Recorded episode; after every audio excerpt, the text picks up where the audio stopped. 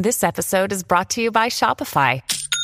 Forget the frustration of picking commerce platforms when you switch your business to Shopify, the global commerce platform that supercharges your selling wherever you sell. With Shopify, you'll harness the same intuitive features, trusted apps, and powerful analytics used by the world's leading brands. Sign up today for your $1 per month trial period at shopify.com slash tech, all lowercase. That's shopify.com slash tech. Welcome to the Vital Dawn podcast for Wednesday, May 15th. US equity futures are rallying, so S&P futures are up 15 points, that's 36 basis points. The Nasdaq is outperforming after yesterday's tech slump, so the Nasdaq futures are up 65 points, that's about 50 basis points. The Dow is up 93 points, that is about 27 basis points. Europe's major indices are up over a percent. You have very strong price action in cyclical groups, so industrials, basic resources, banks, energy. You also are seeing a big rebound in tech in Europe. So growth and cyclicals are both higher um, alongside each other. Asia is still pretty quiet because you still have mainland China, Japan closed. Korea was also closed today. Um, Hong Kong did finish in the red. So not nearly as much news to really talk about this morning as some of the wires would suggest. So just touching on, um, you know, I think Janet Yellen is getting way, way, way too much blame for yesterday, and she's getting way too much credit for this morning. Um, I market summaries very much um, prefer a definitive reason. They always love to identify the specific headline that caused the move that day. Um, oftentimes, reality is much more nuanced than that. Um, but her words did not really spark a decline in the market yesterday, despite what the news wires are, um, you know, are, are, describing this morning. Um, the mar- the sell off was well underway before she spoke, and at the close, the underlying price action was actually quite bullish yesterday.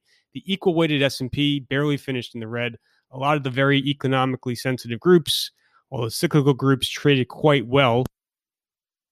So that belies this narrative that markets um, you know, freaked out about concerns of a of a rate increase. You also did not see obviously Treasury price action um, signal any concern around rates. So I know, you know, it's the, that's the easy summary of Janet Yellen caused a sell off. Janet Yellen walked back her remarks overnight. That's prompting the rally. That's just really not accurate to describe what's occurring in markets.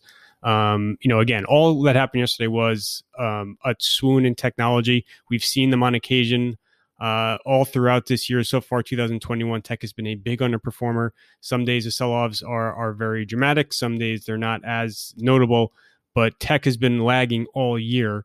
Um, and yesterday was just a continuation of that trend. So, all that being said, um, there really is not much incremental to talk about as far as macro news is concerned. So, no real big major monetary policy headlines overnight, despite what um, you know the the Janet Yellen attention. Uh, you did have another Fed official come out yesterday, Daly, the um, San Francisco Fed president, saying how again reiterating what most of our colleagues have said that there's still no need to have a tapering conversation right now.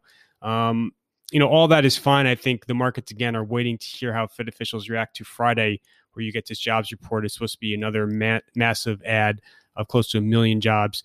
No one is saying the Fed is about to taper uh, right now or taper at the June meeting. All that um, you know, my call has been is that the Fed messaging will start to evolve so that they'll acknowledge the fact that there could be tapering at the end of this year. Um, you know, so I, you know, I don't really think that is an unreasonable um, forecast to make, just given the state or the condition of underlying economic trends at the moment, which are very strong. Um, nothing all that incremental on COVID. You know, no, again, you have a ton of reopening announcements. The US news flow is very, very, very bullish. It's been very bullish now for a while. Um, you know, it's very much the market consensus that the pandemic is over, um, is ending, or is has ended. Um, so you had Hyatt, you had Host Hotels, you had Caesars, um, you had Lyft last night, all making bullish remarks about the state of reopening, vaccines being rolled out, driving increases in travel, et cetera, et cetera. Um, and now in Europe, which is about two months behind the US, they're really now in the heart of kind of their vaccination acceleration. Um, the pace of, vaccin- of vaccinations is really accelerating right now. Um, and that's getting some positive press too. Obviously, you still have certain countries, India in particular, that are suffering enormously under um, from the virus.